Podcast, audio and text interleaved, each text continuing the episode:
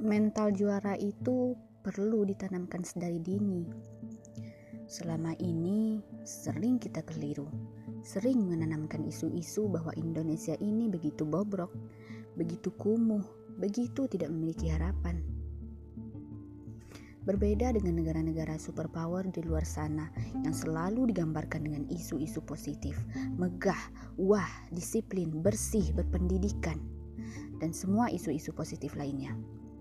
Tidakkah kita sadar bahwa itu adalah sebuah penanaman ideologi?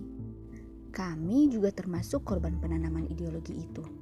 Seringkali kami mendengar hal-hal negatif tentang negeri ini, dan mirisnya bukan dari satu kalangan saja.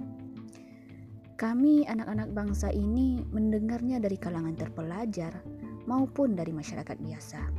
Jika sudah seperti ini, siapa yang bisa disalahkan jika kami tumbuh dengan mental losers? Siapa yang bisa disalahkan jika kami malu mengakui diri sebagai warga negara Indonesia?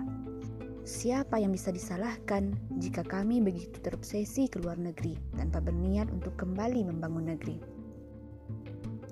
Katanya itu dilakukan hanya untuk menyemangati kami agar nanti mau membangun Indonesia lebih baik dengan melihat contoh-contoh dari negara di luar sana.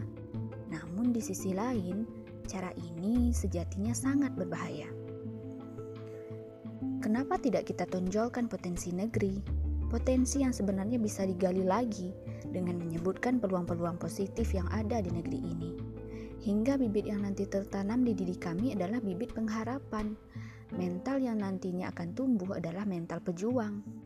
Bukankah cara terbaik mendidik anak adalah dengan fokus melihat potensi dirinya, bukan malah terus membandingkannya dengan anak tetangga yang selalu dinilai lebih baik dari si anak? Bukankah itu merupakan sebuah kekejaman verbal?